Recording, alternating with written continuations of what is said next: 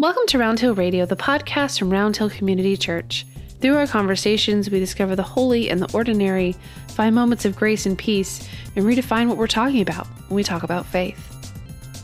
Welcome to Round Hill Radio. I'm Leslie. I'm Ed. Good morning, Ed. Good morning, Leslie. So today we are discussing holiness. Hmm. Uh, which is, I feel like on this podcast, we have a tendency to take really big ideas. like, let's talk about this in 20 minutes. But I think the way that you want to approach it is really interesting. Um, and so let's just dive right in. What what draw what drew you to this topic, this this focus for today to begin with? Yeah, so I'm I'm very interested in the word holiness because in some ways I think it's been misused. Uh, and it's just good when you have a big idea like this that, as you said, you know, let's peel it back a little bit. Let's see what's there. So, you know, if you take a, um, a biblical concordance, which is like a big, thick book that contains every word in the Bible and tells you how many times it appears, if you look under the word holy or holiness, you will see a lot of occurrences. So it's there, especially in the Hebrew Bible. But um, so I think when um, when we think about the word holiness, we tend to think about something that's set apart.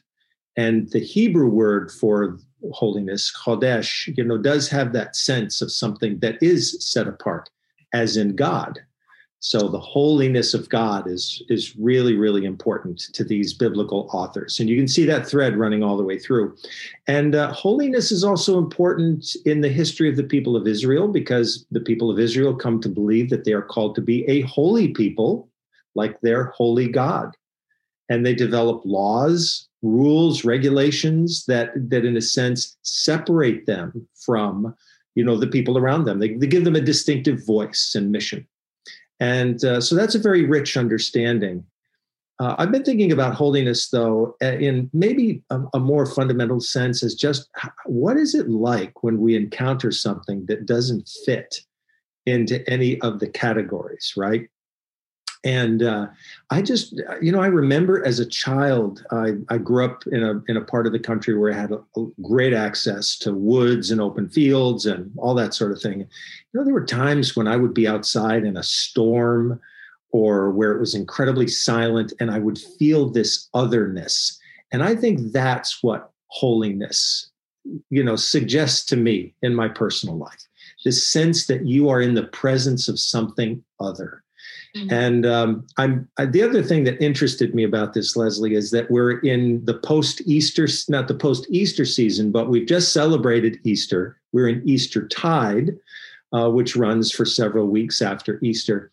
But I think about the experiences that the disciples had of Jesus after he rose from the dead.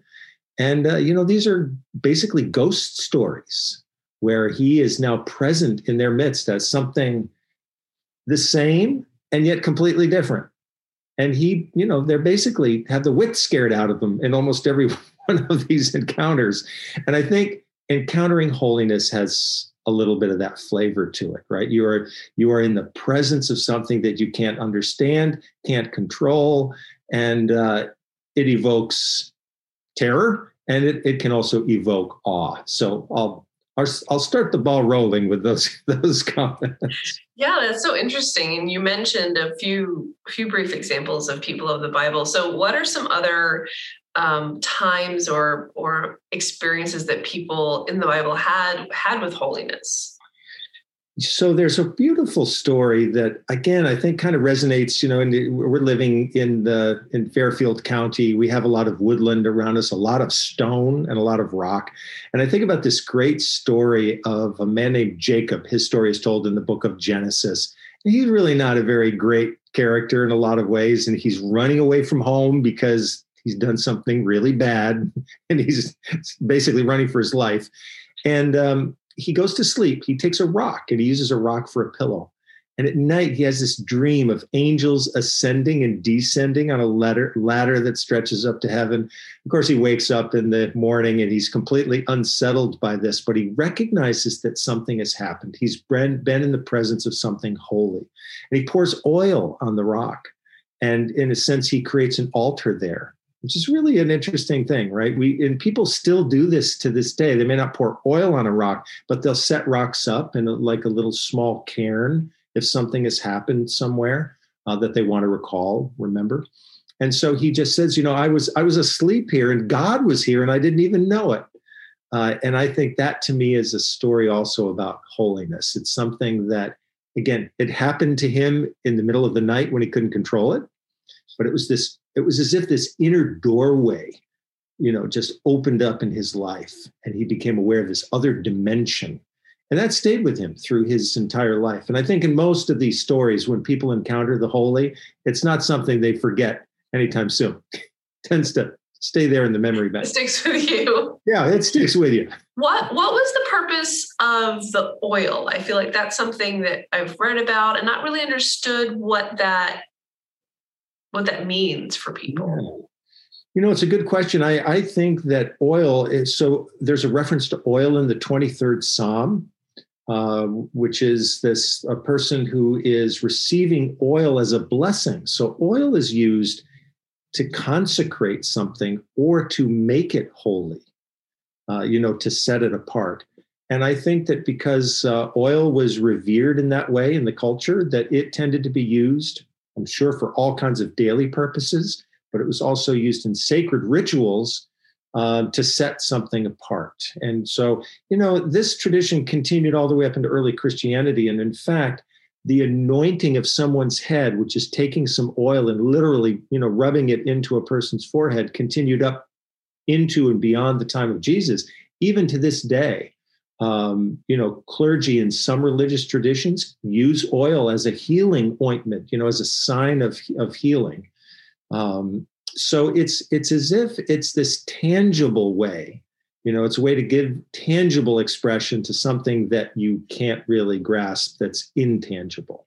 Yeah, that makes sort of sounds like what maybe the the history of baptism mm. grew out of, right? The of holy water grew out of right. holy oil, maybe when there wasn't abundance or availability or something. Yeah, great connection. It's as if we have this need to kind of touch, right? And sort of do do something tangible to say this is really happening to me. Um, or this, you know, this rock is a place where the holy came through. So I better I better mark it in some way. Yeah. And uh, using oil as a way to do that. Yeah, the idea of marking those moments is is so interesting. And yeah, um, the cairn uh, visualization is so strong in that. I think that ties us so well into there's so I feel like in modern day we have a lot of there's holy places. Mm. Um, now, for me, I, this also ties into a question I have, which is, would you use the word term holy and would you use sacred? Are those interchangeable for you, or do those dig- signify slightly different things? Well, first of all, I want to confirm that we're on the same same wavelength because I thought, I wonder how the word sacred fits into this. written down. sacred. done. we're in sync here on this. Nice. You know, I uh, I would I would say in one sense that they're almost synonymous with each other, um, but the word holy is a word that's rooted more deeply in the biblical tradition than the word sacred. Mm-hmm. Um, so I think the word sacred actually comes in much later. But uh, so I, I, think about these again, the appearance of the word in the biblical text is really the word holiness to denote this contact with God, right, with the Spirit. Uh, but we also do choose to set apart certain kinds of music as sacred music. And I think that's a really fascinating question. You know, what makes what makes a piece of music sacred as opposed to not being sacred? And uh, or what makes one place sacred as opposed to not being, you know, sacred? And just a quick thought that I, I'd love to hear your thoughts on this musical question. But we still refer to the Holy Land in Israel today, right? I so what's fascinating to me about the word holiness is that as soon as you use it about something, you might be implying that something isn't holy, right? That it's unholy. And I I think that um, you know over the years people have shared with me the idea that all places can be sacred places. They can all be holy places. What makes them unholy is when we desecrate them. Mm. So they start holy, they start as sacred places, but then our use either affirms that or or it denies it. And I have found that very helpful. That's an idea that I'm stealing, by the way, from a poet and a farmer by the name of Wendell Berry. And I think his his view, he lives in Kentucky, and um, his view that all land is sacred. We're the ones who who damage it, right? So anyway, my what about sacred music? I want to hear. Well, so I have so many thoughts. Um, I'll start with sacred music since you asked. For me, I mean, as a student of the literal Institute of Sacred Music, um, I think there's a very literal definition, which is that music that was written for the mm. church. So the subject is God and holiness or religious faith based music um, and was written for this specific mm. uh, the specific thing not to say that music we set apart in our own lives can't be holy and sacred in its own ways. Mm-hmm. Um, but I wonder if there's like a capital S and a lowercase s uh-huh. uh, demarcation there. um, what you were saying before really made me think, and I'm, I'm going to float an idea past you. I wonder if, if we're trying really hard to say that maybe holy and sacred might be slightly different, mm-hmm. it strikes me that maybe a holy place is a place that the divine has appeared or created or or made that made itself known mm-hmm. where that is that is set apart by the divine mm-hmm. and a sacred place is set apart by us mm. by we've we've had something happen or we sacred to me feels very personal Mm. It feels like that's a sacred space for me. I, I set that apart. Yes. I yes. don't feel like I have the power to call something holy, but I feel like uh-huh. I have the power in my own circle to call something sacred sacred to i feel like there's like the the missing rest of the phrase sacred to me mm. right so something sacred feels very personal yeah. holy feels more universal right just run that past you. I, that's strictly my own little definition. I think it's a great definition. I think it's really intriguing to distinguish them in that way. I've heard people say, you know, if their homes were broken into and they lost something, usually the word they will use is, you know, that thing was sacred to me. Mm. You know, the phrase that you used. Um, they wouldn't have said holy. Right right so I, I like the way that you're distinguishing those things i i think there is it is important to have a distinction because the world that we describe as being holy is one from a biblical standpoint i think through the stories that have accumulated over the years it's not something over which we have control you know so like moses says to god in the book of exodus when they meet for the first time next to this bush that's burning but not burning. It's a very unreal kind of episode. But he he wants to know God's name. And God basically says, I will be what I will be. Like, don't ask my name, okay? that's as good as it's going to get. Right. But that's because God doesn't want to be controlled. God doesn't want to reveal a name that Moses can use to have any kind of control. So, um, but if Moses had set up a cairn there, if he'd set up some rocks in a certain way, he might have called that a sacred place. And I noticed that now that you raised this, I mean, I think it's a really great thought, Leslie. When I read books about spiritual retreats, you know, they will talk about sacred places. And I think over time, these are places that have become sacred because of the way we ha- we have used them.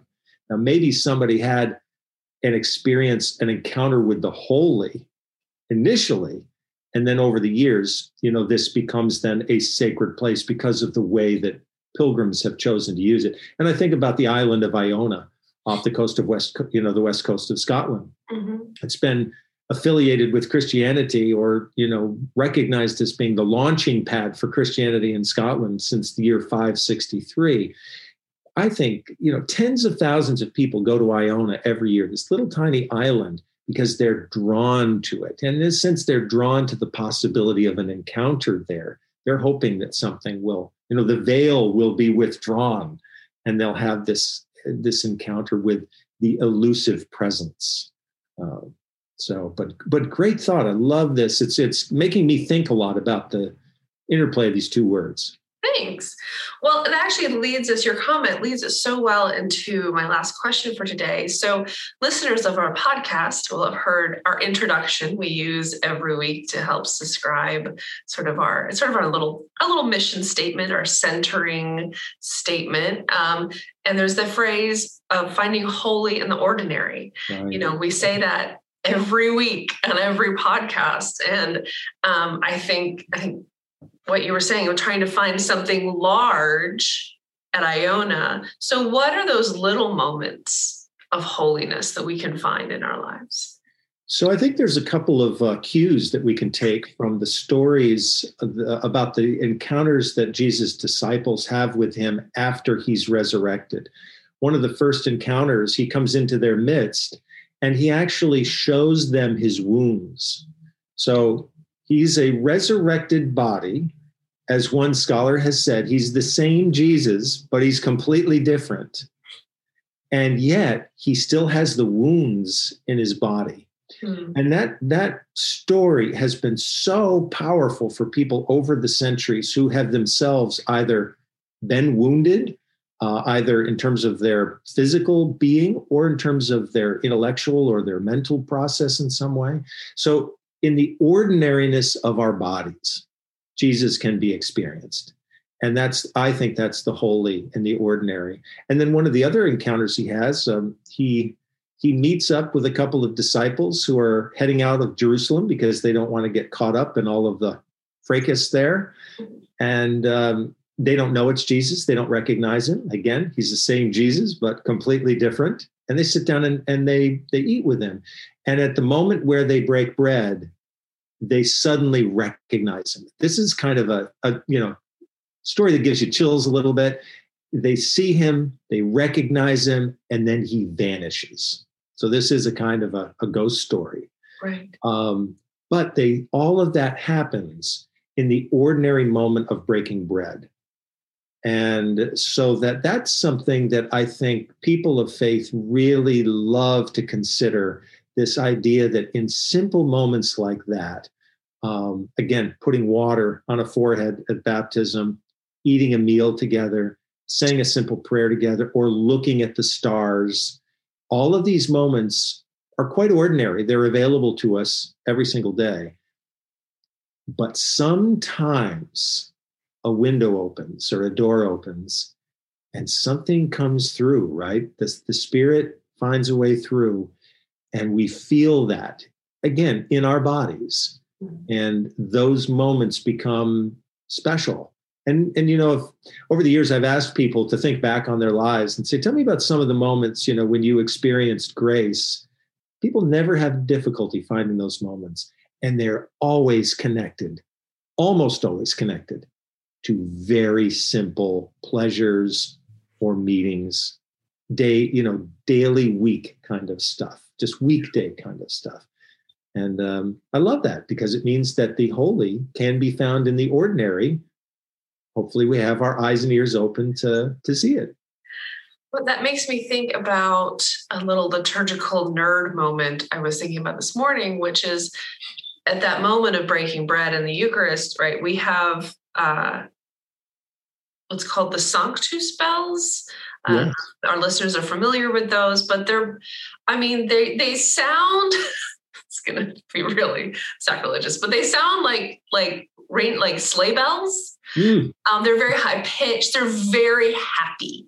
They're yeah. very happy sounding bells, um, and sometimes tower bells will ring. But there's this moment where there is holiness in in our liturgy and and bells ring and it's just like yay holy!